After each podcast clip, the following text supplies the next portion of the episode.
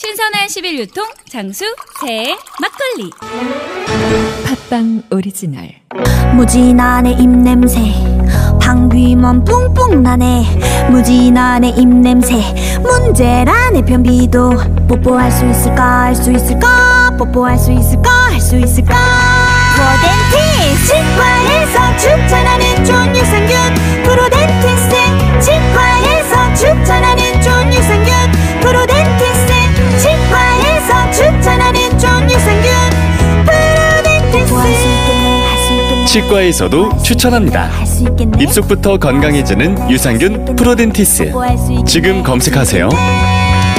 프로덴티스 언제나 믿고 찾을 수 있는 곳 모아 저축은행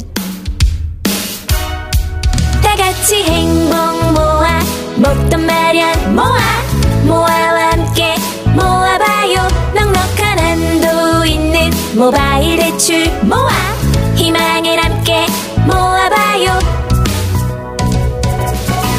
낮이든 밤이든 언제 어디서나 모아 저축은행이 당신과 함께합니다.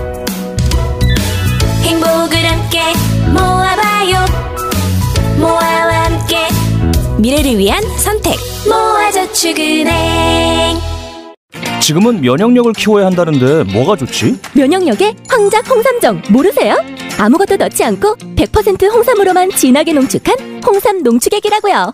홍삼의 선택 기준인 진세노사이드 함량도 하루 30mg 섭취할 수 있고요. 진세노사이드가 30mg? 와, 이거 물건이네. 홍삼을 고를 때 진세노사이드 함량을 꼭 확인하세요. 롯데 프리미엄 홍삼 농축액 황작 홍삼정 이 광고는 건강기능식품 광고입니다. 아, 나 요새 책 볼 때랑 핸드폰 할 때 글씨도 잘 안 보이고, 아, 왜 이러지? 벌써 노안인가? 아직 마흔다섯도 안 됐는데. 야야 그건 노안이야 어? 나 최근에 노안 수술 받았잖아 그래? 수술하면 괜찮아? 그럼 노안 수술하니까 가까운 것도 잘 보이고 어. 안경 안 쓰니까 훨씬 편하더라고 아, 어디서 수술했는데? 강남역에 있는 온누리 스마일 안과 온누리 스마일 안과? 그곳이라면 나도 안심하고 가볼 수 있겠네. 강남역 온누리 스마일 안과 전화 상담은 02-6913-0000 지금 바로 전화 주세요 검색창에 온누리 스마일 안과를 검색하세요. 압도적 재미 매불쇼는요. 입냄새엔 프로덴티스, 믿고 찾는 모아 저축은행, 면역력엔 황작 홍삼정, 그리고 온누리 스마일 안과와 함께합니다. 세계에서 가장 웃긴 세 남자 만나러 출발합니다.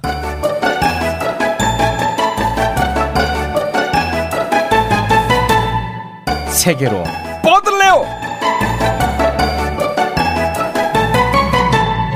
방송 전에 이 세 명이 이야기 나누는 걸 듣고 있으면 네. 너무 사랑스럽고 귀엽습니다. 네. 아, 그래요? 정영 씨는 그런 게 없나 봐요. 아, 막 너무 사랑스러워. 왜? 재밌잖아. 뭐 재미야 있을 우리 여, 여자 아니에요. 이 여자 사람이 아니라서 문제예요. 아, 시큰둥이에요. 네. 그래요? 알파고 나왔습니다. 예, 안녕하십니까. 알파고입니다. 매불쇼를 너무 사랑하고 네. 사랑하는 그 마음으로 출연 알파고인데요. 네. 한 가지 말을 드리고 싶습니다. 우리 청취자분들한테. 네, 드려야죠. 저는 악플을 먹었는데요. 네. 알파고 너 기자인데 코로나를 미국이 만들었다는 그 중국의 찌라시를 왜 이렇게 방송에서 말하냐? 네. 아, 지난 방송에서 저도 화가 나는데. 네. 저는 암만 반미여도 네. 물론 반미도 아니지만 네. 그런 찌라시를 믿겠어요? 아, 그냥 우리 장난으로 한 거지. 음. 그렇죠, 그렇죠. 저도 안 믿었는데 그 두 번째는 우리 매불쇼 정치자분들 덕분에 몇 가지의 채널 제안을 받았는데 네. 예, 이번에도 그 제안들을 다 이렇게 정리를 해서 네. 투표하겠습니다. 투표 제일 맞는 받은 채널 이름으로 제 채널 이름을 바뀌겠습니다. 네. 예. 아, 자기 채널 이름을 아, 이렇게 간접적으로 소개하고 싶어가지고 아, 됐어, 네. 그만해. 아.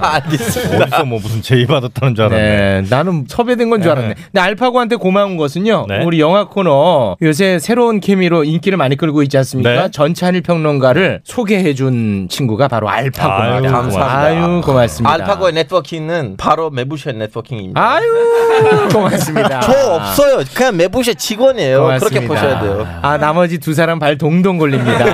아 저도 그렇습니다. 아, 저도 그래요. 북한의 박유성입니다. 네 안녕하십니까. 제가 이제 매블쇼를 딱 끝나면 네. 이제 그 다음부터는 아이템 걱정으로 아, 네. 아, 다음 주 거를 벌써 발- 벌써 걱정하는 거예요. 그래서 아. 이제 작가님이랑 계속 연락을 주고받는데 북한이 무슨 뉴스가 재밌는 게 없으니까 네. 이제 그냥 싫은 소리를 아유 야 북한 또 쐈으면 좋겠다 아. 이랬는데 토요일 날에 진짜 쐈어요. 네. 아, 그거는 약간 실언에 가깝죠. 그래가지고 아, 이거 말을 좀 막 하면 안 되겠다. 네. 막 하면 안 됩니다. 예, 그래서 좀 약간 기- 뭐 예민한 문제니까. 네, 네, 반성하고 있죠? 반성하고 있습니다. 네. 그래서 이걸 오늘 안 다루겠습니다. 알겠습니다. 네. 최근에 미사일을 쐈는데 그건 다루지 않겠습니다. 아, 자 그리고 미국의 크리스 존슨입니다. 네네 반갑습니다. 안녕하세요. 안녕하세요. 아, 북한은 그냥 그만 좀 쏴라. 네, 그만 좀 쏴라. 네, 제가 할 얘기 있는데 어제 대표님이랑 바람 좀 쐬야 되니까 어디 대표요? 그 우리 저기 소속사 대표님인데 소속사 대표. 거기 바람 좀 쐬자. 네. 아, 그래서 팔당 갔어요. 근데 왜 팔당 나는 때? 빼놨어. 아 같은 소속사입니다 두 사람. 근데 나는 빼고 돈 되는 애만 데리고 다닙니다. 네. 미안해요. 네, 네, 아니 아니 괜찮아. 바빴나 보다. 아 그게 생리야. 어. 아 대표님이랑 단둘이 간 거예요? 단둘이. 단둘입니다. 오. 계속 집에만 있거나 뭐 일 있거나 네. 답답한 거죠. 네. 그래서 바람 새로 팔당 갔어요. 팔당 때문에 갔습니다. 거의 룹톱 커피숍 있잖아요. 네. 아, 어, 좋은 데 갔네. 그래서 우리 한강 내려다보고 있고. 아, 니 대표님이 남성분이시죠? 맞아요, 맞아요. 네. 네. 어, 그래요. 깔끔한 시간 네. 야성분 없이 네. 보내고 있다가 뒤에서 어 메이블쇼 크리스 아니야? 아 메이블쇼 크리스 아니야. 물 속에서 누가 나왔죠? 네. 그래서 어 전데요? 얘기했어요. 어 전데요? 그럼 이분 누구고? 대표님이고. 아 대표님 이 누구고? 어. 아 누구고? 아 우리 대표님이신데요. 아 그래 그래 그래 그래. 나 메이블쇼 잘 듣고 있고 어. 그 중에 뻗을래요 제일 좋아한다. 제일 좋아해. 예. 야 크리스 너도 뭐 재밌고 저기 유성 친구도 재밌고 어. 알파고는 좀 이해 안 간다. 그리고 신청곡 좀 안 했으면 좋겠다. 아, 요거는 지어낸 것 같은데. 아, 잘한다. 아 진짜 진짜 진짜. 진짜로? 어 진짜. 어. 너무 친근하게 막 어. 다가와서 어, 예예예 참고하고 어. 제가 일단 감사합니다 어. 얘기했고 어, 그분이 아 그냥 가버렸지. 가버렸지. 아. 기속 말로 얘기 안 했어요? 기속 말로? 아니 그냥 대놓고. 대놓고 했어, 야 이분 누구고? 알파고 싫다는 얘기만 하고 갔다 이거죠. 그러니까. 그러니까. 그리고 이제 그 신청곡 좀 그만 좀 그만하라. 나와. 그래서 본인이 오늘 준비했다고 아. 나보고도 하지 말라고. 내가 오늘 할 거니까 나 하지 마. 그 언제 했습니까? 그럼 오늘 크리스 존슨 신청곡으로 가겠습니다. 아 진짜 안 까요? 예 예. 어. 알겠습니다. 오케이. 기다릴게요. 네. 자 그럼 이제 세계 뉴스 만나러 가보겠습니다. 먼저 북한으로 가볼까요? 네. 북한에 간단하게 그냥 다루고 가겠습니다. 네. 미사일 쏜 얘기 다 아는 얘기 안 하겠습니다. 네. 어, 요거 들으면 약간 사람들이 좀 놀라울 것 같은데. 네. 자, 북한 쪽에 우리 측이 이제 DMZ를 세계 유네스코 세계 유산으로 공동으로 아. 우리가 하자라고 이제 북한 측에 네. 이제 의뢰를 했습니다. 네. 아, 대무장지뢰를. 우리- 우리나라 쪽에서. 우리나라 쪽에서 어. 북한이랑 협력해서 네. 경제를 하자라고 음. 했는데 북한에서는 아 이거 정말 말도 안 되는 왜? 네. 발상이다 하면서 또 비난을 왜? 했는데 그러니까 나름 또 이유가 있어요. 한번 들어보고, 아, 들어보고 합평가입니다. 네, 그래서 이제 북한이 얘기를 하는 게 과연 어떤 생각으로 이런 발상을 했을까라고 DMZ를 하면서 세계 유산으로 등재하자. 이건 나쁘지 않은 발상인데요. 이거를 싫어했습니다. 왜요? 자, 대외 선전 매체가 이렇게 얘기합니다. 위정자들의 비무장지대를 평화지대로 만들려고 하는 것은 사실상 비무장지대들을 합법적으로 고착시켜 민족 분열과 아. 동족의 대결의 비극을 연구화하려는 반민족 반통일의 범죄 행위에 지나치지 않는다. 뭐 나쁘지 않네요 내용은. 그 컨셉 자체는 뭐 이해는 네. 하겠어요. 거기까지는 나쁘지 않습니다. 그러니까 이제 북측 입장에서는 분단된 아픔을 역사 박물관으로 만들어 놓고 음. 그걸 세계 사람들한테 우리의 아픔이 알리고. 있었다 어. 이런 걸 보여주는 것 자체가 정말 자본주의의 아. 폐해가 아니냐. 그리고 이 통일을 할 고민을 음. 해야지 이걸 왜 고착화시키려고 하느냐 이제 그런 의미인 것 같네요. 그렇죠. 어. 근데 평양에 가면 한국 전쟁을 보여주는 큰 박물관이 있거든요. 아 그래요? 얘가 이놈들아. 나또 깜빡 속아서 먹을 뻔했네. 아, 그, 뭐, 미국에서 잡혀온 푸에블러호 이런 거 있잖아요. 그런 거 되게 예쁘게 정시해 놓고 있어요. 아, 이놈들 진짜. 외국인들이 오면 무조건 가야 되는 코스입니다. 네. 아, 앞뒤 안 맞네. 네. 아니 뭐 세계유산 등재해서 좀 평화가 오게 할 수도 있는 건데. 음, 더 당길 수도 있고. 근데 우리 쪽에서는 왜 이거를 세계유산으로 등재하려고 합니까? 사실 뭐 세계 유일의 분단 국가고 또 그런 상징을 또 DMZ가 그리고 또 이제 생태계가 워낙에 이제 50, 53년 이후에 53년, 네. 아무도 안 들어가고 이러니까 그렇죠, 막 그렇죠. 일급수의 어떤 네네. 네. 동식물들이 사니까 이걸 좀 보존하고 예. 우리가 세계 유일은 아니고 유일 아니잖아. 터키에서 우리 알려줬잖아. 근데 DMZ는 없잖아요. 그렇죠. 거기 사람들 너무 편하게 갔다 왔다. 아, 그거 어디였지? 키프로스. 키프로스. 예. 거기 이제 네. 분단이잖아. 분단인데 우리나라처럼 이제 양쪽으로 이렇게 4km 이제 DMZ가 아, DMZ 는 없고 없으니까. 이 1급 어떤 그 음. 생태계가 유지되는 건 그렇게 아니니까. 조건 쪼이면 되는 게 어딨냐 세상에. 그래서 세계 유일한. 아 세계 유일한 DMZ. 네, DMZ. 뭐 진짜 자랑할 유일은 아닌데. 그렇죠. 그러게요. 네, 네. 좀 씁쓸합니다. 예. 네, 그래서 오늘 간단하게 이렇게만 준비해봤습니다. 알겠습니다. 그래서 이거는 어떻게 진행이 된답니까 앞으로? 어, 당분간 힘들어 아. 보인다고 봐야 되겠죠? 어쨌든 북한이 같이 동의를 해야 하는 거니까. 그렇죠. 네, 같이 하자라고 얘기를 네. 해야 되는 거니까. 어, 좀 같이 하면 나쁘지 않을 것 같은데. 그리고 전체를 다 안 하더라도 예를 들면 DMZ 어느 아그 일부분만 할 수 있잖아요. 음, 그럼 우리가 이제 유튜브 이제 라이브로 음. 목소리 좀 크게 내고 이래가지고 하게끔 네. 좀 해야 되지 않을까요? 아, 네. 아니, 그럼. 좋아, 좋아. 음, 유튜브 라이브 안 해도 돼. 이거 부분만 이렇게 잘라 그러니까 올라가면 네, 돼요. 레블 쇼가 이제 어느 정도 하이라이트만 아. 유튜브로 올리고 있는데 이 코너만 아직까지 한 번도 안 올라갔어요. 한 번 올라갔습니다, 차장님. 아, 한번 올라갔습니까? 한번 올라갔어요. 제가 두 그걸 한 번 다섯 기다리고 번 있어요, 봤어요. 두 번. 아. 제가 다섯 번 봤습니다. 아, 그래요? 네. 네. 만족합니까? 네, 만족합니다. 조회수 어떻게 됩니까? 조회수. 가 10만 나왔어요. 무려. 그 이후로 한 번도 안 올리고 있습니다. 성적이 제일 안 좋아요. 남자 셋이 얘기하는데 뭐 누가 보겠어요. 네. 이해합니다. 아, 알겠습니다. 여자나 껴주자. 네. 아, 아, 그 저 시대 정신 안 맞는 발언 하고 있네 저것도. 아, 그래요? 네. 없던 걸로 하겠습니다. 네. 그럴 때 이제 남녀 성비를 맞추자. 이렇게 가면 괜찮지. 네. 네. 그러면 남녀 국장님이 평등시대. 제일 좋아하시잖아요. 자, 그럼 미국으로 쓱 가봅니다. 네, 어서 오세요. 네. 자, 자, 제가 태어나서 사는 곳은 서부 캘리포니아잖아요. 네. 근데 우리 오늘은 Let's go to the East Coast. 동부로 갑니다. 동부 어디요? 뉴욕. 아, 뉴욕. 네. 예. 제일 난리 난 곳은 그 바로 미국에서는 뉴요커를 아, 동경하고 그렇습니까? 어, 그럼요. 그러니까 예를 들어서 네. 뭐 알라바마 이런 데서 네. 나 뉴욕에서 맨하튼에서 왔어. 전화가 왔어. 이러면 사람들이 보는 이미지 같은 게 있어요. 아, 얘는 뉴욕에서 어, 왔으니까. 네. 우리가 이제 어렸을 때 뭐 요즘은 그 정도는 아니겠습니다만 서울에서 전학 온 아이들 음. 그 제가 이제 특히 경상도 살았으니까 네. 음. 어너 밥 먹었니 그러면 살살 녹거든요. 아. 네, 우리 완전 녹아요. 아, 그 정도입니까? 네. 어. 미국도 뉴욕에서 왔다 그러면 그런 느낌이 있냐는 거죠. 어, 너 뭐 출세했다. 잘 됐다. 음. 이런 느낌이 들 것 같아요. 어. 시골 사는 사람들은. 아 그렇습니까? 네. 아, 뉴욕에는 아주 그 상징성이 상징성이 있습니다. 대단하지 않습니까? 알겠습니다. 그런 뉴욕에서 지금 코로나 19가 가장 심각한 상황입니다. 네, 난리가 났습니다. 네. 뉴욕 사람들이 지금 혼비백산이고요. 음. 아, 혼비백산. 아, 누가 이렇게 정해주는 걸 무조건 하나씩 하라고 이제 일주일에 하나씩. 아, 사자성은 무조건 하나. 아, 쟤는 지금 방송 서당 끼고 하고 있습니다. 네. 혼비백산 무슨 뜻인지는 알죠. 네. 막 곤란한 질문 따지지 마세요. 넋이 나갈 정도. 와, 정확해. 다 네. 오. 놀랍다. 어. 어, 너무 두렵다. 예. 네. 그 두려운 마음이 벌벌 떨고 있다. 아. 벌벌 떨고 있다. 혼비백산입니다. 네. 혼비백산. 우리 아직도 일석이조 수- 수준이에요. 아, 잘하고 있어요. 네네. 혼비백산. 그리고요. 아, 그러니까 미국에서 인구 밀도가 음. 뉴욕이 제일 높아요. 아, 그래요? 빽빽하게 살다 보니까 네. 그렇게 사망자 미국에서 코로나 19 때문에 제일 많게 됐어요. 음. 네. 그런데 그 뉴욕 시장이 그 대처를 잘하고 있다 이런 평가가 있나 봐요, 내부적으로. 네, 아주 공격적으로 잘하고 있다는 소문이 있고요. 네. 일단 모든 의료 장비 국유화 시키자고 오. 제안을 했어요. 어, 뭐 사회주의입니까? 이런 비판 나오죠. 아, 이뭐 위기니까. 아, 위기니까. 야, 똑똑하네. 아, 위기 위기예요. 위기니까. 이거 평소시 아닙니다. 네, 거의 뭐 전시 상황입니다. 갑자기 뭐 부자가 와서 나 돈이 많으니까 나 먼저 치료해 줘. 이거 말이 됩니까? 음. 안 됩니다. 이런 일이 없도록 네. 시장님이 이렇게 대처했습니다. 네. 네. 그리고 그게 이제 그 좋은 반응을 얻고 있고요. 아주 좋은 반응에. 네, 그리고요. 그리고 이분 이름이 더블라시오 시장님인데요. 네. 더블라시오 시장. 대통령이 행동하지 않으면 많은 사람들이 죽어나갈 것이다. 이런 말씀을 하셨어요. 어 트럼프를 깠네요. 그러네요. 더블라시오는 어느 당입니까? 민주당이겠죠. 아무래도 아, 민주당. 뉴욕 쪽은 다 좌파 쪽이에요.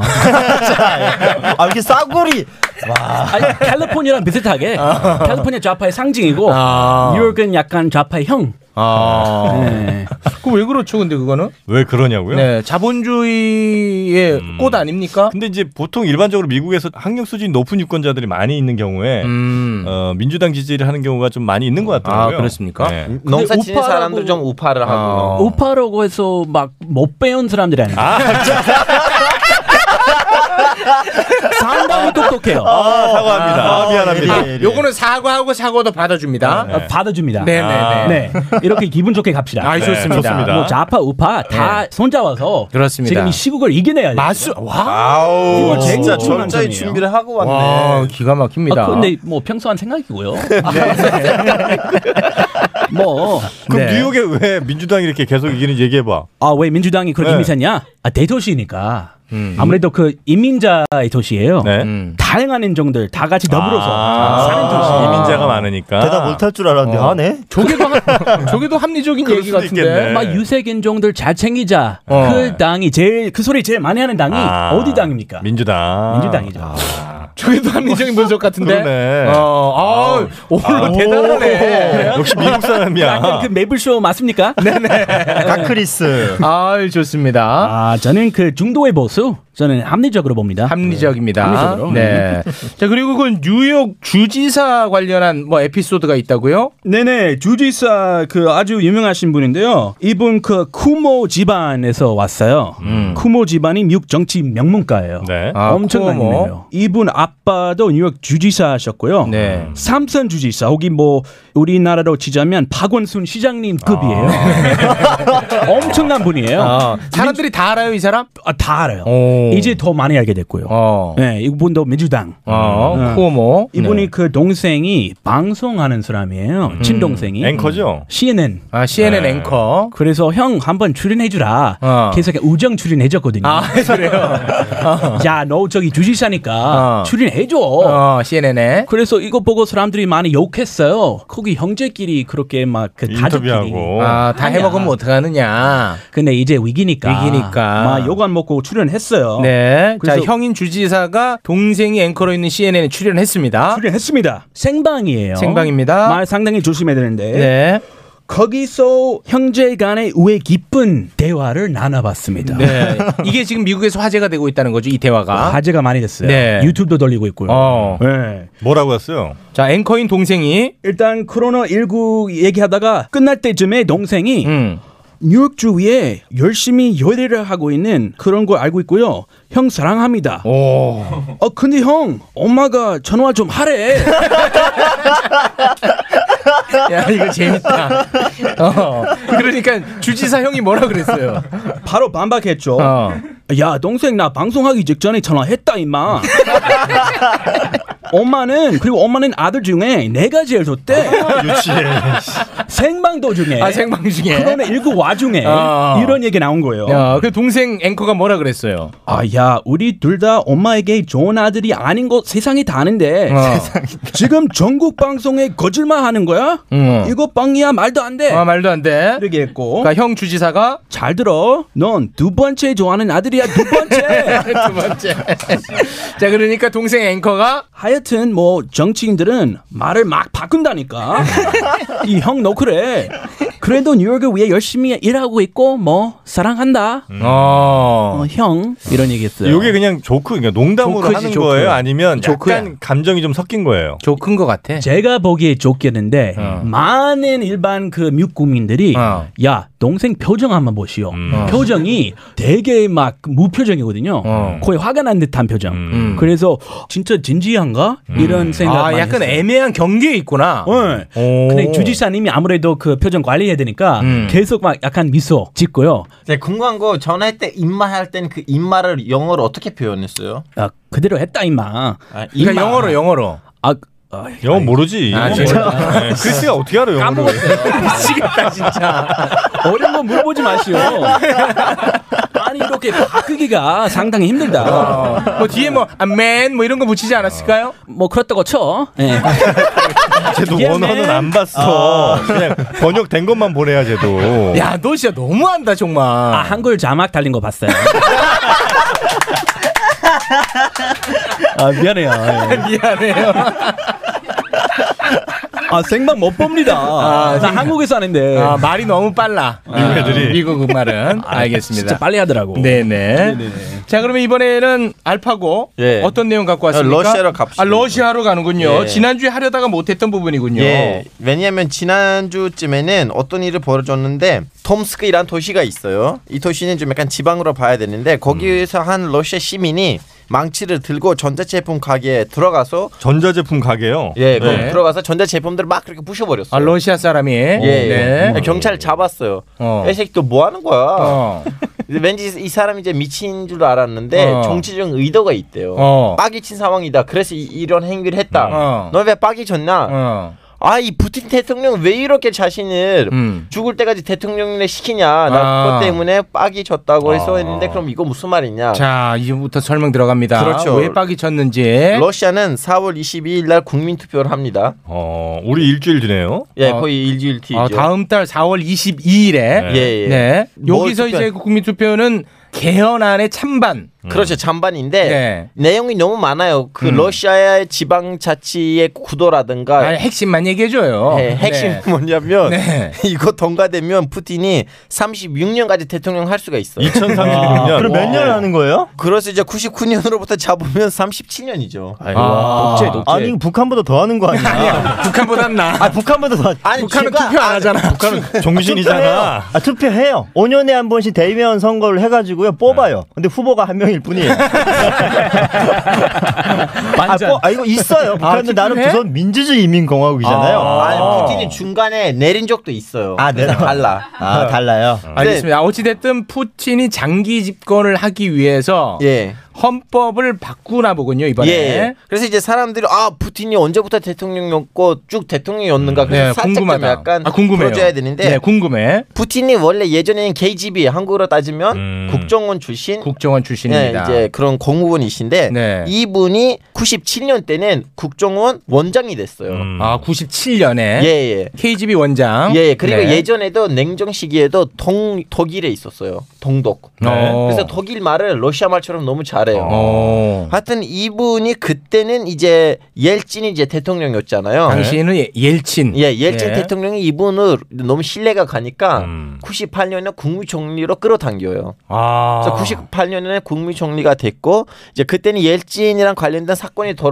터지니까 비리 사건이라든가 아, 등등. 이거 막아줬구나. 아니 옐친이 스스로 사임해요. 아, 사임을 아, 해요? 사임을. 사임을 할 때는 푸틴을 대통령에다가 대통령실에다가 꽂아주고 사임을 하는 거예요. 어. 내가 이제 사임을 할 건데 너는 뒷조사를 뒷정리를 좀 제대로 해봐. 아 뒷정리를 네가 좀 해라. 예, 예. 아? 총리니까. 음. 그래서 99년에 대통령 됐는데 2000년 때는 이제 그 선거에 들어갑니다. 2000년에 음. 네. 그러니까 임시 대통령이었군요. 네. 예, 그때는. 임시 네. 대통령. 음. 그래서 1년 동안 임시 대통령 하다가 2000년 때는 제대로 이제 대선에 들어갔어요. 네. 딴 후보자들도 있었는데 네. 간신히 이겼어요. 어. 그래서 2000년 때는 푸틴이 대통령 됐어요. 음. 그냥 임기는 4년이니까 네. 두 번밖에 못 하니까 2008년까지는 대통령이었는데 음. 네. 2008년 때는 다시 대통령 하지 못하니까 네. 정리로 내려나고 본인이 스스로 아, 예. 어차피 못하니까 본인이 이제 총리로 가고 가고 자기는 후배 후배 메드베데브 디미트리 메드베데브를 대통령으로 시켜주고 뭐 매 뭔가 메드베데프 네. 예, 예. 메드베데프인지 뭔지 네. 그분을 이제 대통령으로 안 치고 예, 예. 네. 그래서 4년 동안 그런 식으로 갔어요. 아 4년 동안은 이제 총리로 있었군요. 예. 어. 근데 자기 실권은 자기 손에 있었죠. 왜냐하면 아. 대통령실에다가 후배를 놓았기 때문이에요. 음. 그래서 4년 지나갔잖아요. 4년 지났습니다. 잠깐만요. 여기까지 박유성 따라오고 있습니까? 완전 개판인데요, 아, 이건. 선배, 후배 왔다 갔다 하고 어, 따라오고 이거. 있어. 어, 좋아, 네. 좋아. 아, 북한보다 더 개판이다. 도개판이죠. 할 거면 혼자 그냥 쭉 하지 뭐야 이게. 헷갈리게. 아, 헷갈려. 어, 자, 그래서 4년이 흘렀습니다. 근데 그 4년 안에는 개헌으로 했어요, 사실은. 아. 대통령 임기를 6년으로 바꿔버렸어요. 아. 원래 4년이었잖아요. 자기가 자기가 또 이제 해야 되니까. 네.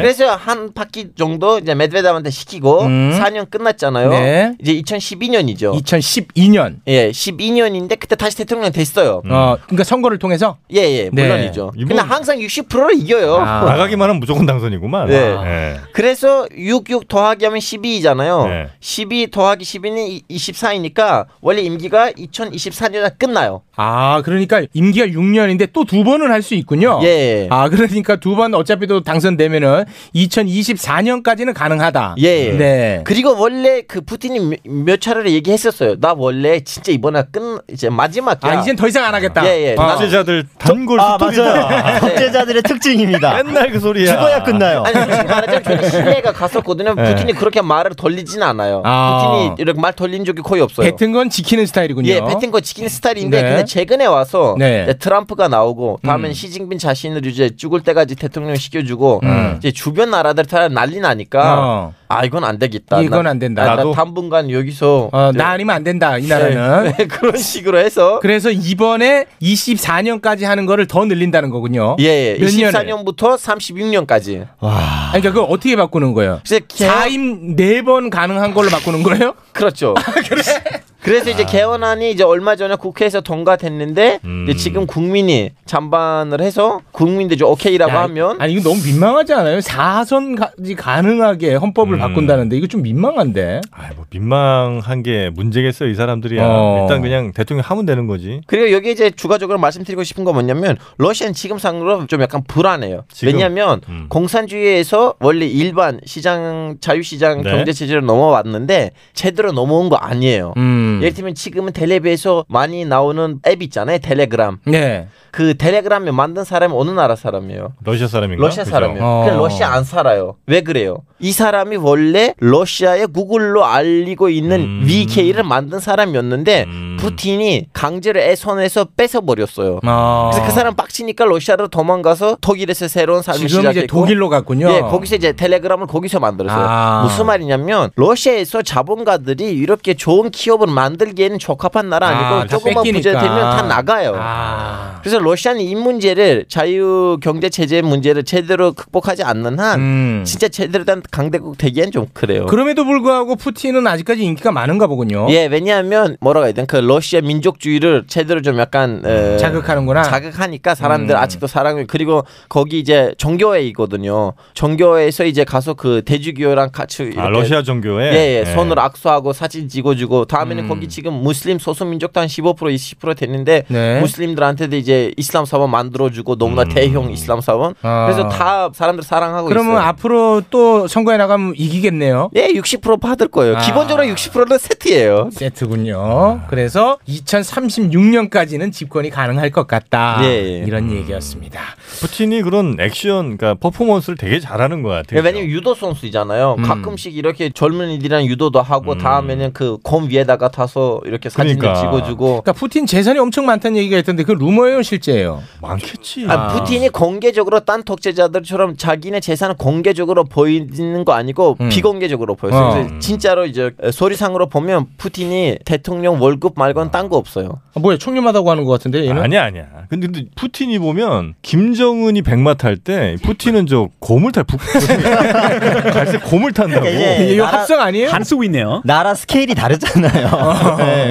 손바닥만 하고 진짜 러시아는 강해요. 크고. 네. 항상 그 우통을 깝니다. 그리고 맞아요. 네. 근데 듣다 보니까 이거 제가 해야 될 아이템 아니에요? 제가 더 가까이 사는데 왜 그, 여기가 아닌 거예요? 아, 유럽이니까. 네네네. 아 제가 더 가까이 살았다고요? 아, 더 가깝긴 하지만 네 알겠습니다. 오늘은 이 정도로 마무리 짓고요. 크리스 존슨의 신청곡으로 저희가 한 곡 띄워드리겠습니다. 네네. 우리 뉴욕 시민들 많이 힘들어하고 있잖아요. 네. 음. 그런 분들 원래 대단한 분들이고 꿈의 도시잖아요. 이민자의 도시, 네. 꿈의 도시. 네. 그 열기를 살리기 위해서 Empire State of Mind이라고 네. 제이지랑 알리샤 키즈 아 제이지랑 엘리샤 키스.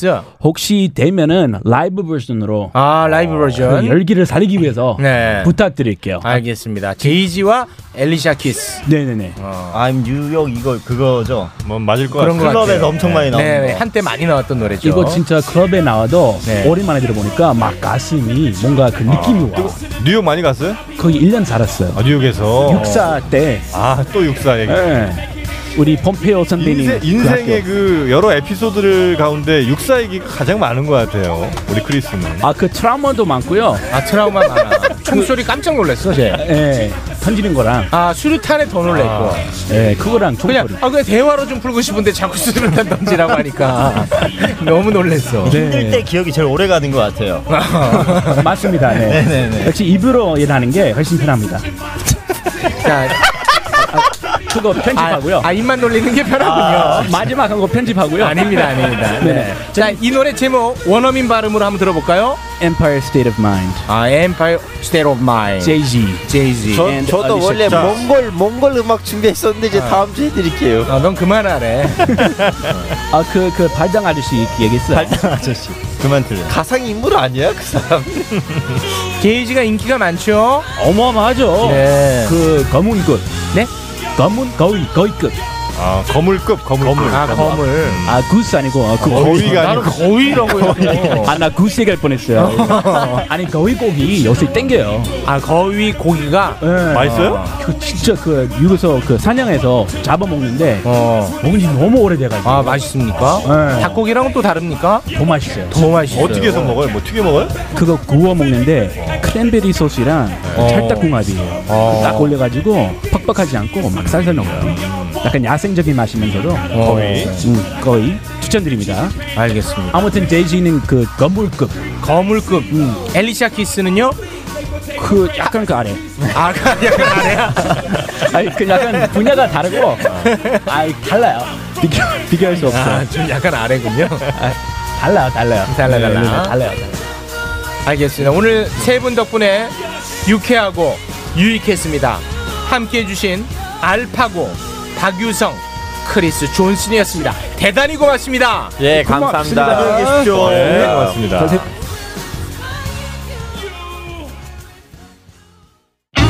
중년 남성들만의 말 못할 고민 소변이 찔끔찔끔 나오고 잔뇨감 때문에 시원하지 않아 고민이시라고요? 소변이 콸콸콸 폭포수 골드 밤마다 화장실을 들락날락하느라 잠을 못 잔다고요? 시원하게 콸콸콸 폭포수 골드. 폭포수 골드는 인체 시험을 통해 야뇨 개선 및 잔뇨량 개선, 배뇨 빈도 감소, 소변 유속 개선 등 전립선 건강에 도움을 줄 수 있음이 검증되었습니다. 좋은 제품 착한 가격 기부를 실천하는 따뜻함까지 비타민 엔젤스의 폭포수 골드를 검색해 보세요. 정영진의 가족 행복 비결 바로 머리숱에 있습니다. 압도적 풍성함 모션 의원 최욱의 인기 비결 머리숱밖에 없습니다. 압도적 저통증 강남역 모션 의원 절개 수술 없이 머리를 심고 싶으시다면 10년 이상 비절개 방식만 고집한 모션 의원 티나지 않는 모발 이식을 원하신다면 오늘 이식하고 내일 출근하세요.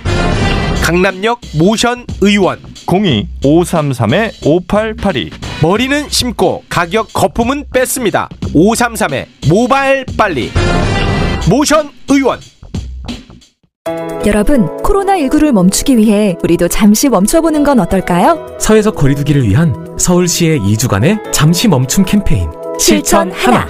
나는 외출을 자제하고 모임을 연기하는 등 타인과의 만남을 자제하겠습니다. 실천 둘. 나는 전화, 인터넷, SNS로 소통하며 지인과 몸은 멀리, 마음은 가까이 하겠습니다. 실천 셋. 나는 언제 어디서나 마스크 착용과 손 씻기로 개인 위생 수칙을 늘 지키겠습니다. 코로나19 함께 막으면 이겨낼 수 있습니다. 코로나 증상 의심 시 병원 방문 전 문의는 관할 보건소나 120 또는 1339로 이 캠페인은 서울시와 함께합니다. 가지 못할 곳은 없다. 가지 못할 꿈은 없다.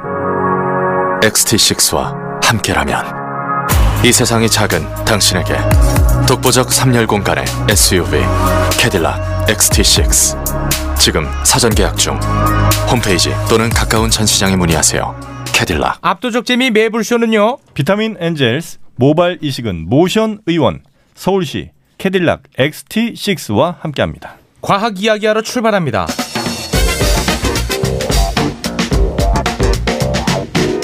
엑소와 입질의 추억에 이건 왜 이럴까?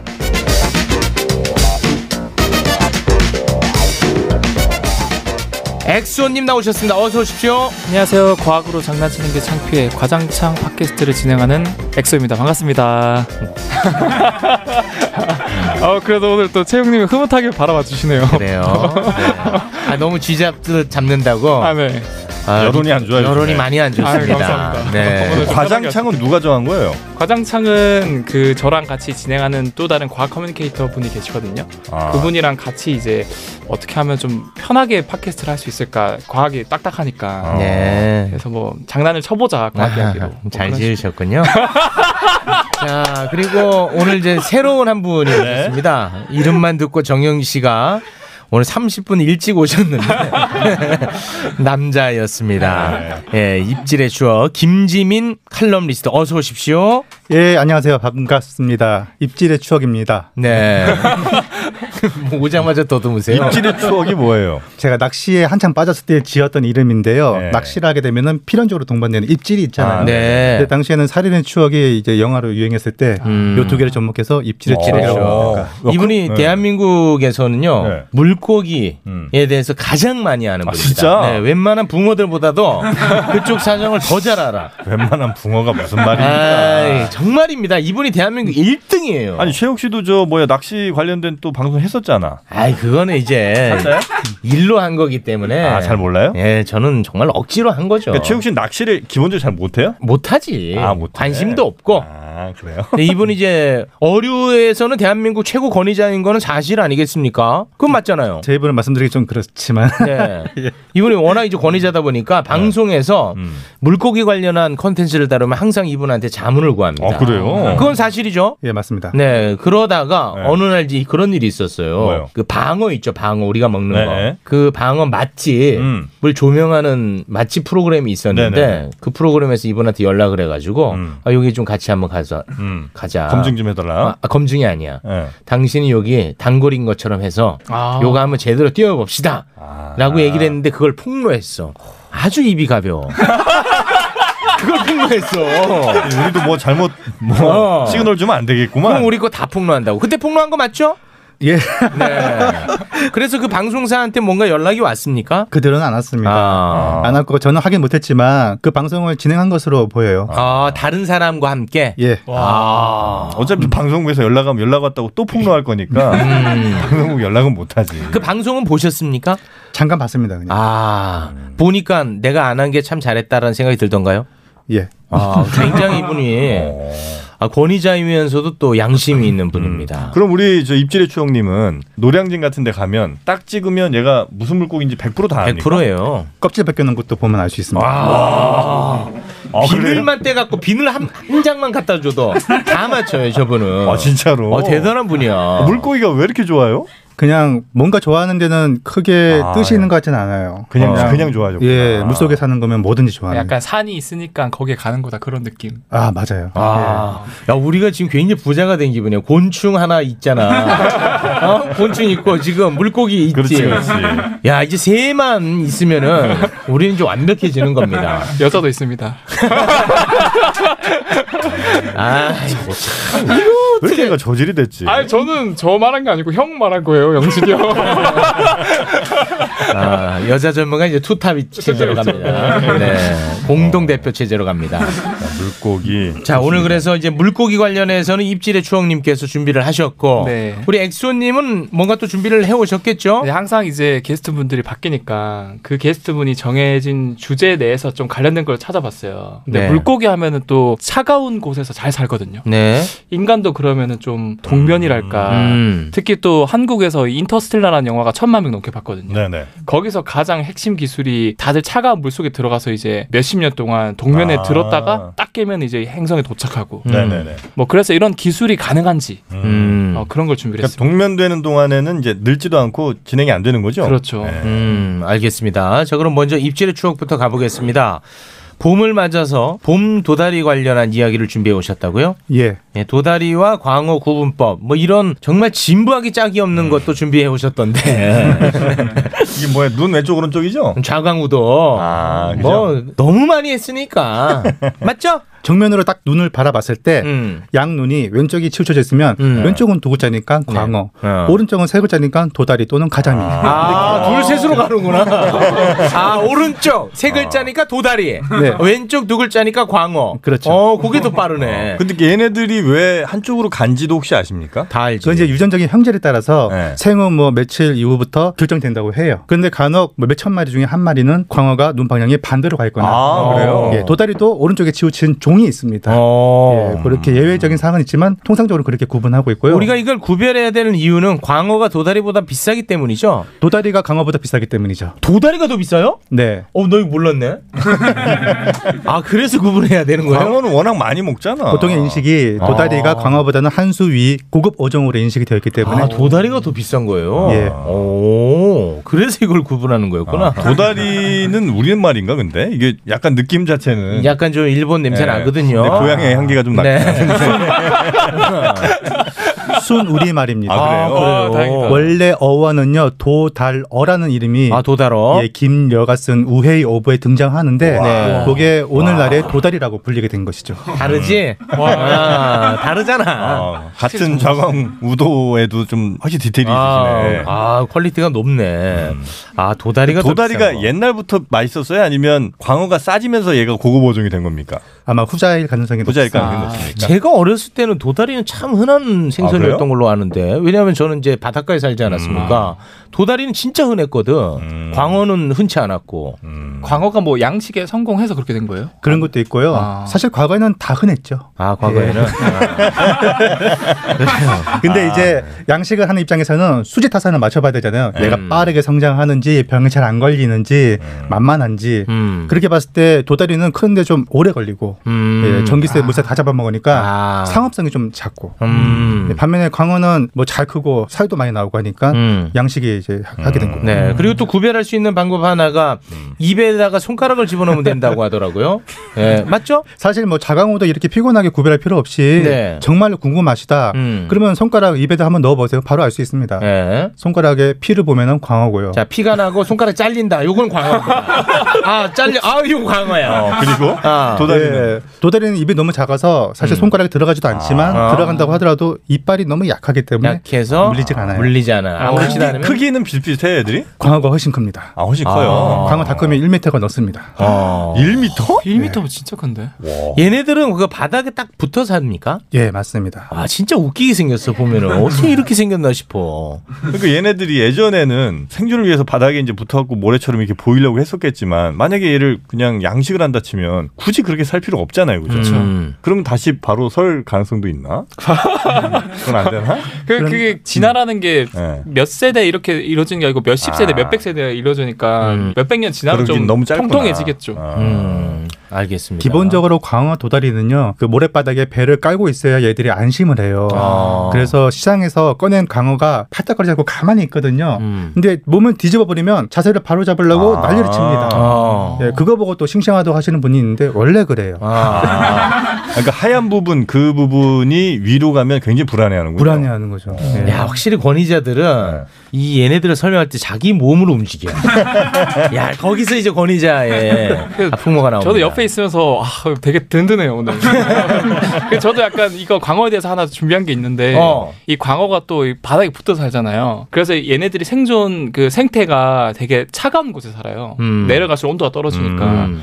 그래서 엄청나게 낮은 온도에서도 사는데 과학자들이 이게 어떻게 사는지 궁금했던 거예요. 어. 영하의 온도에서도 막 살고 오. 혈액이 안 얼어서 그래 알고 봤더니 혈액 내에 부동액 같은 게 있는 거예요. 어. 그러니까 부동 단백질이라고 해서 혈액을 안 얼게 만들어줘요. 음. 신기하네. 그래서 과학자들이 여기서 아 이거다 싶어가지고 그 단백질을 꺼내가지고 토마토에 넣었어요. 음. 그러니까 토마토가 잘 무르니까 음, 음. 그 잘 안 어는 단백질 유전자를 넣으니까 그 토마토가 이제 몇 달 동안 안 무르는 거 신선하게 계속 유지되고 어. 지금 그 토마토를 우리 먹고 있어요. 혹시? 어. 그게 세계 최초의 GMO인데 사실 사람들이 이제 GMO에 대한 인식도 좀 안 좋고 네. 안 좋아. 그리고 처음에 그 과학자들이 무조건 잘 무르는 토마토를 한 거예요. 음. 그래야 이제 효과가 네네. 네. 드라마틱하게 나오니까. 근데 그 토마토가 맛이 없었어요 원래부터.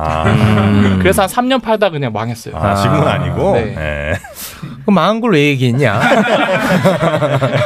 아유 강화하니까 또 어. 아. 하나라도 이제 소, 손을 얹고 싶어서. 알겠습니다. 자, 봄 도다리. 이게 왜 유명한 겁니까? 봄 도다리는. 사실 뭐 봄 도다리, 가을 전어 이런 말 있잖아요. 가을 전어. 3, 4월 달에 이 봄 도다리가 가장 많이 잡힙니다. 음. 그러면은 이 생산지가 주로 통영 진해 쪽인데 소진은 해야 되겠죠. 네. 아, 그 막 이를 말을 만들어냈다 이거군요. 아, 방송에서 이렇게 많이 퍼뜨린 음. 그런 경우도 있고 지역 특산화 시킨 것이죠. 아, 아, 하나의 특별히 마케팅. 봄이라고 더 맛있다거나 이런 건 아니라는 거예요. 하지만 쑥국은 꼭 3, 4월에 먹어야 됩니다. 도다리 쑥국. 예, 왜냐하면은 이때 나는 쑥이 여려서요. 이 식감도 좋고 향이 되게 진한데 5월 달만 되면은 쑥이 자라서 억세지고 향도 약해져요.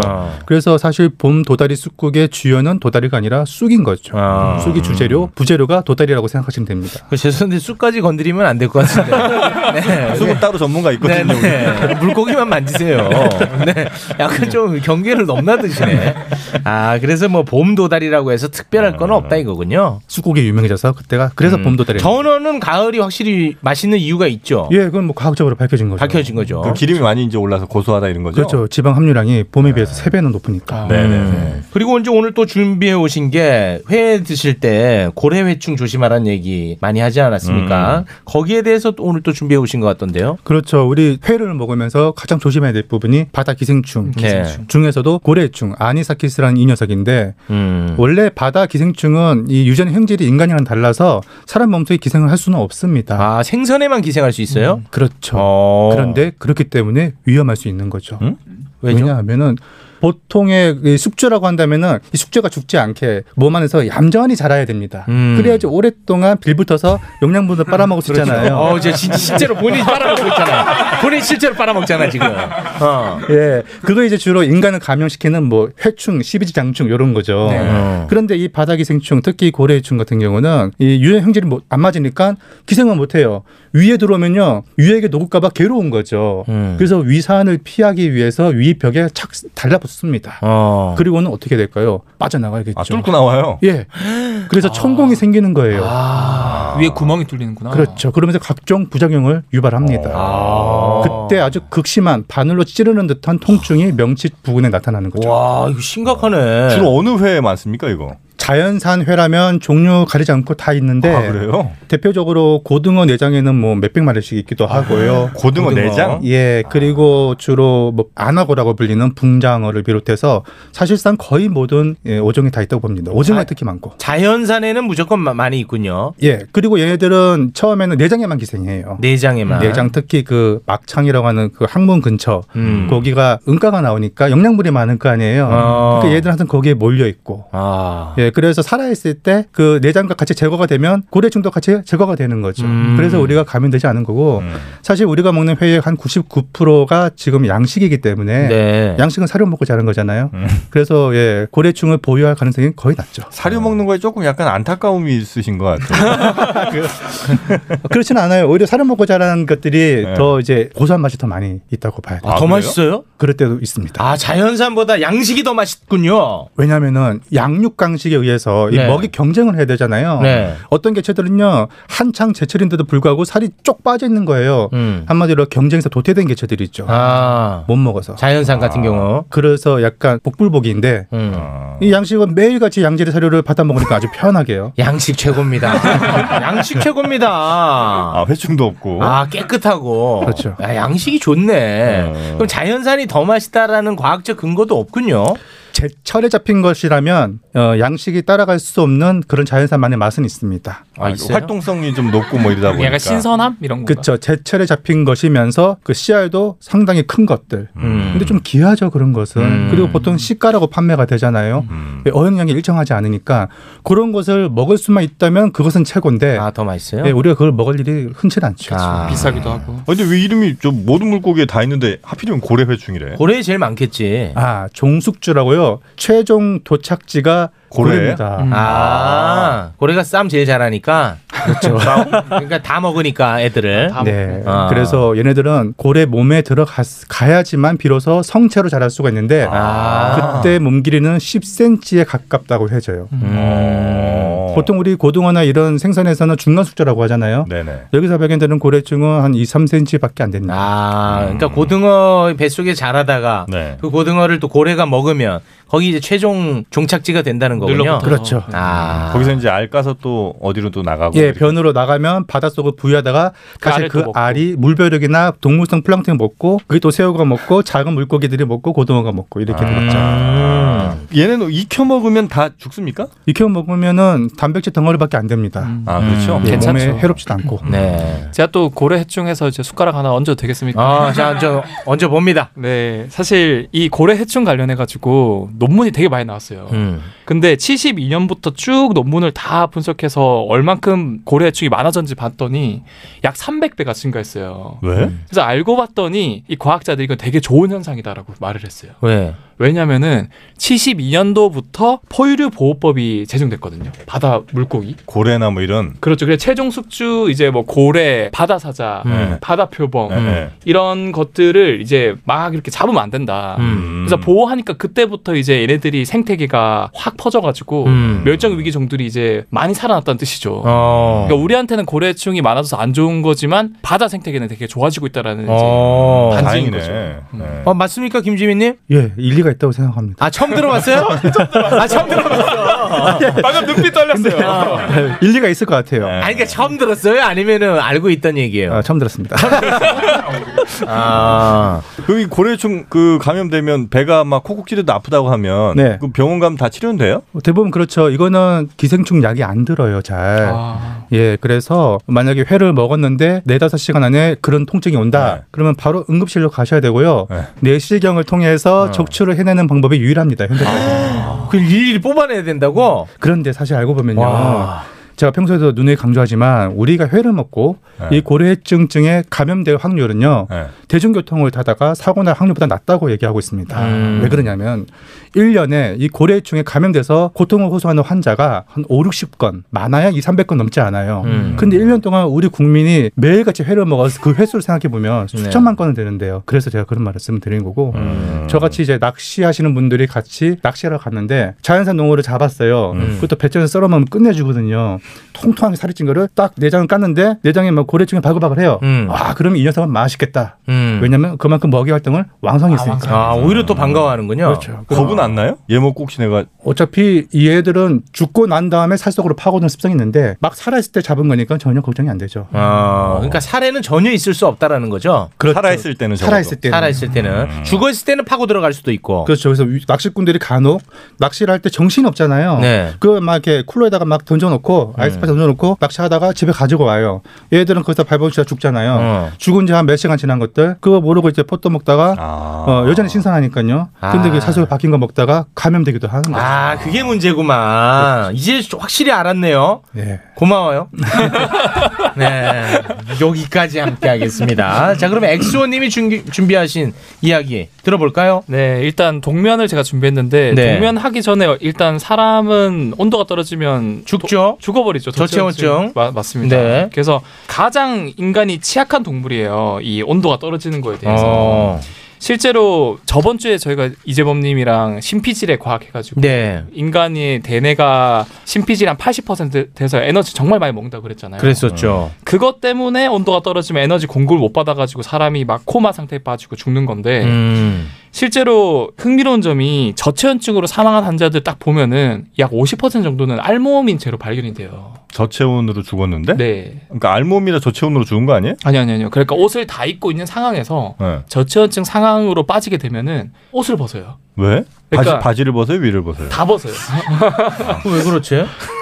그 되게 이게 되게 신기한 게 원리가 점점 추워지면 우리 몸에서 열 안 뺏기려고 근육이 수축을 해가지고 혈관이 딱 조여져요. 음. 그럼 이제 중심부로 혈액이 다 모이거든요. 어. 그럼 이제 열을 최대한 이제 안 읽겠죠. 음. 근데 이것도 한계가 있는데 계속 채워지면 이제 근육이 더 이상 에너지를 못 얻어가지고 어느 순간 한 번에 다 풀려요. 근육이. 음. 아. 그러면 순간적으로 온몸의 혈액이 쫙 다 퍼지거든요. 음. 네. 그러면 그때 굉장히 극심한 더위를 느낀대요. 극심한 더위? 더위를 느낀대요. 아. 순간적으로? 네. 그래가지고 약간 정신 착란도 오고 더위도 느끼니까 자기 몸은 되게 위험한 상태인데도 덥다고 이제 옷을 벗는 거죠. 와 신기하네. 그때도 의식은 있는 거예요? 의식이 없죠. 아 거의 의식이 없는 거예요. 왜냐하면은 제가 아까 말씀드렸다시피 가장 에너지를 많이 쓰는 부위가 뇌 쪽인데 네. 그 중에서도 의식을 간장하는 부위가 심피지라 그랬잖아요. 음. 근데 거기에 에너지가 안 가니까. 정신 없는 상태에서 막 벗는구나 음. 그냥. 그쵸 막. 네. 이제 그러니까 아까 저번 주에 제가 말씀드렸다시피 의식 전에 본능 감정을 느끼는 부위가 대뇌 변형계 중간 부위라고 네네, 했잖아요. 네네. 거기서 이미 그냥 덥다고 느끼는 거예요. 음. 아. 그래서 그냥 벗어버리는 거예요. 혹시 정현 씨뭐 실수하더라도 어 저체온증 저체온증 아니 나 알려드리는 거예요 방어 논리 체육 씨. 에헤이. 예. 네. 자 그리고요. 네, 근데 사실 이 포유류라고 하잖아요. 우리가 포유류잖아요. 젖을 먹이는 동물이니까. 근데 네. 생각보다 많은 포유류가 굉장히 온도를 낮춰요. 온도를 낮춰 동면한다고 음? 아, 하잖아요. 동면, 예. 어, 걔네들은 그럼 어떻게 할까? 예, 북극곰. 북극곰도 어. 그렇고. 그거 어떻게 살아? 얘네들은 굳이 이렇게 체온을 유지하려고 안 하는 거예요. 그러니까 보일러로 치면은 우리는 계속 한 30도를 보일러를 기준 설정을 해놓으니까 계속 보일러가 돌아가야 되는 거예요. 음. 근데 얘네들은 겨울이 되면은 에너지를 많이 쓰는 게 힘드니까 설정 온도를 낮춰버려 그냥 음. 뭐 한 15도 정도로. 어. 그러면 15도까지 떨어지기 전까지는 보일러 돌릴 필요가 없잖아요. 네. 그래서 곰 같은 경우는 뭐 한 30도까지 떨어져도 괜찮아요. 음. 지는 한 15도까지 떨어져도 괜찮아요. 쥐도 동면합니까? 예, 지- 아, 그러니까 모든 지가 그런 건 아니고 특정 지가 그렇게 동면을 하는데 네. 이렇게 하면은 결국 심장도 잘 안 움직이고 뇌도 약간 가사 상태에 빠져요. 그러니까 에너지가 필요 없어지니까 음. 천천히 천천히 혈액이 공급돼도 충분한 에너지가 공급이 된다라고 볼 수 있는 거고. 어. 버튼이 있어요? 뭐 어떻게 조절하는 거예요? 그러니까 그런 뭐 단백질이라던가 그런 유전자들이 다 가지고 있어요. 걔네들. 아. 근데 인간은 그게 없는 거죠. 이때 얘네 싸대기 때리고 뭐 이래도 못 깨어나요? 때리면은 몰라 요안 때려서 모르겠는데. 안 때렸다는 보고가 없어요 아직. 야, 북극곰 자고 있어. 네. 열받잖아요. 그쵸. 음. 아. 싸대기 때리고 싶잖아. 그렇죠. 음. 그래서 제가 알기로 그런 곰을 연구하는 그런 생태학자들이 겨울에 가서 잘 때 음. 몰래 가서 아, 좀 이제 그래요? 뭐 생태를 관찰하고 이렇게 한다고 하더라고요. 아. 잘 못 깨어나서 그때. 포유류 같은 경우는 이렇게 절전 모드를 만드는데 음. 아예 그 낮은 온도에 적응한 생명체도 있거든요. 그래서 극단적으로 그 붉음점 모시나비라는 애벌레가 있어요. 음. 그 애벌레는 영하 27도에도 버텨요. 영하 27도? 네. 극단적으로 알래스카에 서식하는 딱정벌레는 영하 60도에도 버텨요. 60도에도 그러니까 살아 있다는 거예요, 계속 예, 얘가. 살아 살아 그냥 거기에 움직인다는 거예요? 거기에서 춥지 않다라고 세- 느끼면서 그냥 평온하게 그냥 사는 거예요. 그 와. 얘네들은 아까 제가 광어 얘기했잖아요. 음. 그런 것처럼 그 혈액 내에 이걸 안 얼게 하는 단백질들이 있어요. 와 대단하다 정말. 부동 단백질 또는 뭐 부동 당분 이런 거를 가지고 있어가지고 음. 이렇게 영화에서도 이제 혈액이 안 오는 거죠. 얘는 영하 한 20도쯤 되면 더워 죽겠네, 막. 그쵸 그쵸. 음. 삼복도이 영하 30도. 저 러시아인가 알래스카인가 거기서 영하 뭐 한 15도 정도 됐는데 막 인터뷰를 하더라고요. 가족들이 나들이 나와가지고 날씨가 풀려가지고 나들이 나왔다고. 음. 아. 신기하네. 그 요거 잘 활용하면은 냉동 인간도 만들어낼 수 있겠군요. 그렇죠. 어떻게 보면은 이 과학자들이 생각을 한 게 결국에는 사람이 죽는 이유가 언더 떨어 죽는 이유가 뇌 때문이거든요. 네. 모든 생명체를 제외하고 인간만 이 심피질이 되게 두껍다고 하잖아요. 네. 그러니까 결국 언더가 떨어지면 떨어질수록 뇌로 가는 산소가 부족해서 에너지 공급이 안 돼서 죽어버리는 거거든요. 음. 그래서 과학자 이런 생각을 했어요. 그 미국의 생물학자 중에서 마크 로스 박사가 있는데 어떻게 하면 그러면은 조온에 갔다가 다시 돌아왔을 때 살릴 수 있을까 이런 연구를 해봤어요. 음. 근데 그냥 다양한 생명체들을 냅다 낮은 온도에 넣었다가 다시 상온으로 냅두면 다 대부분 다 죽어버려요. 죽죠. 근데 그렇게 하지 말고 산소를 일단 결핍시켜봐요. 음. 그런 다음에 온도를 떨어뜨리고 다시 올리면은 대부분 다 살아 돌아오더라고요. 옛날에 우리 집에 어항이 있었는데 거기 금붕어 있잖아요. 네. 근데 집이 이제 추웠어요. 보일러를 많이 못 대갖고 많이 추웠거든요 집이. 음. 아, 진짜 어항이 얼었어. 꽝꽝 얼었어요. 네. 그럼 이제 금붕어도 당연히 그 안에서 얼어 있었죠. 네. 당연히 죽었겠지. 음. 근데 날 풀려서 얼음이 녹으니까 얘가 다시 살았어요. 네, 맞아요. 오. 금붕어 쪽은 관심 없습니까 혹시? 제가 민물 쪽은 잘 모르는데 사실. 아, 민물은 몰라. 소금을 넣어야 돼.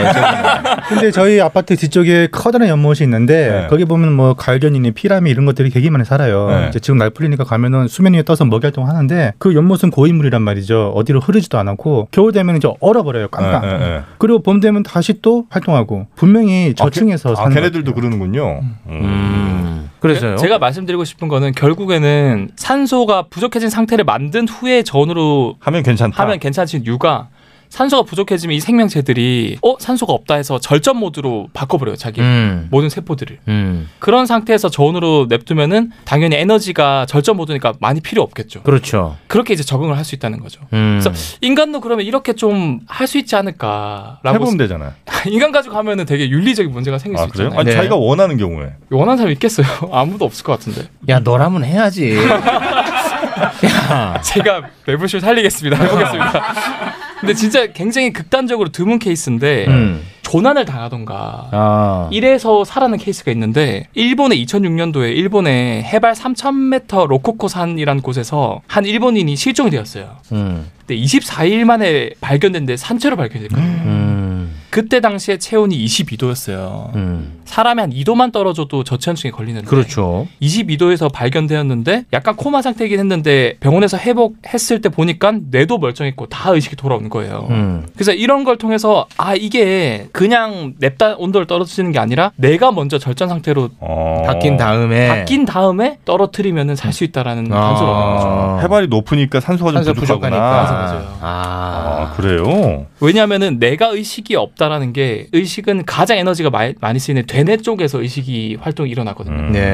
근데 그게 없어지면은 내가 이제 더 이상 에너지가 많이 필요 없어요. 음. 그 상태에서 온도가 떨어지면은 조금만 에너지가 공급이 돼도 내가 살아갈 수 있으니까 음. 아 이렇게 하면 되지 않을까. 요걸 이제 좌 활용하면은 냉동 인간도 현실화될 수 있다라는 말씀이죠. 맞습니다. 동면도 가능하다. 네, 아직까지는 사례가 없고요. 왜냐하면 이제 인간 가지고 하면은 이제 윤리적인 문제가 될 수 있으니까 네. 다른 이제 원숭이라던가 음. 이런 걸 통해서 이제 연구를 하고 있는 거죠. 근데 이- 예를, 예를 들어 제가 이제 불치병이에요. 네. 도저히 이 시대엔 못 고칠 것 같아. 네. 그래서 이런 냉동 이런 거 좀 하면 가능성이 좀 있는 거 아닙니까? 맞아요. 이게 실제로 방금 제가 말씀드린 거는 동면이라고 해가지고 사람을 약간 저온으로 만들었다가 다시 살리는 기술인데 그 영진 형이 말한 것처럼 냉동 인간은 아예 다른 거예요. 그냥 살지 못 살지 모르고 일단 냅다 흘려버리는 거예요.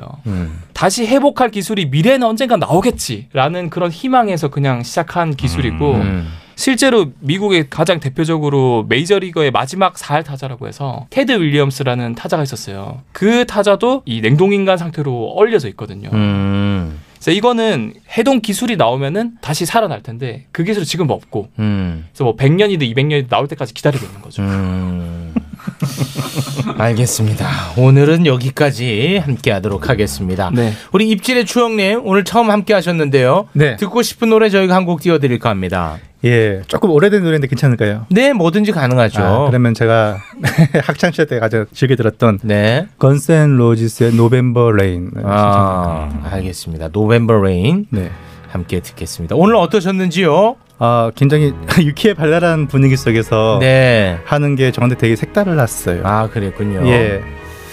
다른 데서 좀 이렇게 우울했던 것 같습니다. 어, 다른 데로 해봐야 이제 저희 집 스튜디오인데 예. 아, 지금 유튜브를 예. 하고 있습니다. 맞아요. 와이프랑 찍, 찍을 때는 조금 긴장된 상태에서 시작하기도 하거든요. 아, 아내분이랑 같이 하십니까? 주로 촬영을 맡아주고 계세요. 아, 그것이 전업입니까 지금? 전업은 아니고 원래 본업은 있지만 이제 전업처럼 돼가고 있는 것 같아요. 음. 그게 음. 훨씬 재밌습니까? 어. 예, 재밌습니다.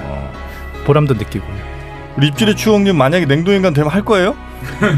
그냥 저는 위험 부담 있는 건 안 하겠습니다. 근데 만약에 죽기 직전이다. 예. 네, 살 수 있는 가능성이 있는 음. 뭐 한 6개월 남았대요. 예를 들면 병원에 갔는데 어, 6개월이래. 그러면, 그러면 할 가치가 있을 거라고 생각해요. 네, 예. 아 그래요? 어, 그러면 누군가가 너 지금 냉동 인간 안 하면 내가 지금 너 죽일 거다.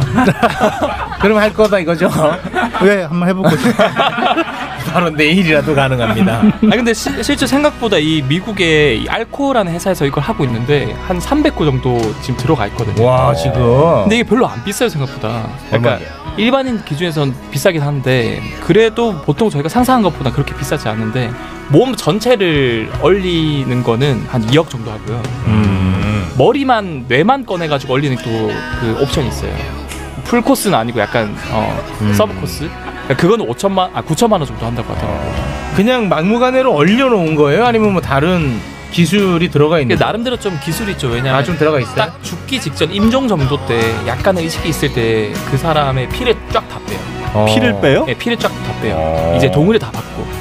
그다음 제가 아까 말씀드렸던 부동 단백질인 거 있잖아요. 아. 영화에서도 안 오는 그런 단백질이나 부동액 같은 거를 인공 혈액이랑 한꺼번에 같이 넣어줘요. 아. 어. 그리고 영하 200도의 액체 일수에 담그는 거죠. 음. 원래 그냥 얼리면은 이 세포라든가 이런 게 다 물로 돼 있는데 물이 얼어버리면 다 결정이 생기잖아요. 그렇죠. 아. 그럼 세포가 다 깨져버려요. 예. 그렇지. 근데 그렇게 영하 200도에도 얼음이 안 되게끔 상태를 만들고 아. 얼려버리는 거죠. 그래서 이제 뭐 한 50년이든 100년이든 나중에 해동을 했을 때 의식을 차릴 수 있는 기술이 나올 때까지 그냥 막 기다리고 있는데 이 테드 윌리엄스 같은 경우는 돈이 진짜 많았거든요. 뭐 메이저리그에 굉장히 유명한 타자였으니까 근데 지금 보존 상태가 개판이래요 아. 왜? 왜냐면 유족들이 이미 유산 다 물려받은 상태니까 이 보존료가 좀 필요해요. 아, 근데 보존- 이형 낸 거 말고 이제 연 얼마씩. 왜냐면 이제 액체 질소라고 해서 마이너스 200도로 아. 음. 담궈줘야 예. 되는데 한 달에 몇 번씩 채워줘야 돼요. 근데 음. 그게 뭐 솔직히 그렇게 비싸지 않, 않거든요. 한 달에 뭐 몇십만 원만 내면 되는데 아. 예. 그것조차 지불 안 한 거죠. 아. 그렇게 많이 물려줬는데. 그렇죠. 그래서 야. 막 두개골도 금가 있고 뭐 그런 상태가 아, 아. 아 이분이 딱 깨어나서 그 복수하면 네. 좋겠는데. 체육 형님이나 정영재 형님은 할 것 같아요. 죽기 직전에, 임종 직전에. 저는 하지 않습니다. 영진이 형은 해야죠. 어떻게든 살아보려고 대단하다 대단해. 아, 어떻게, 어떻게 알아? 100년 있다가 엄청 막 예쁜 사람들이 날 좋아해 줄지. 근데 형 이 머리에 왜 긴 머리카락이 묶여 있어? 어? 아, 이거. 아, 최욱 씨. 이런 꽁트 좀 하지 마. 뭐야. 아, 이 형, 뭐긴 머리카락 내 머리카락이다. 아. 머리, 카락 색깔이 다른데요. 아, 좋아해. 아, 염색한 여자 좋아하네 요새 또. 노란 머리였는데. 진짜. 그분이 흰머리가 많으셔서 그런다며. 자, 오늘 함께 해주신 입질의 추억님 그리고 엑수원님 고맙습니다. 감사합니다. 감사합니다. 네, 고맙습니다.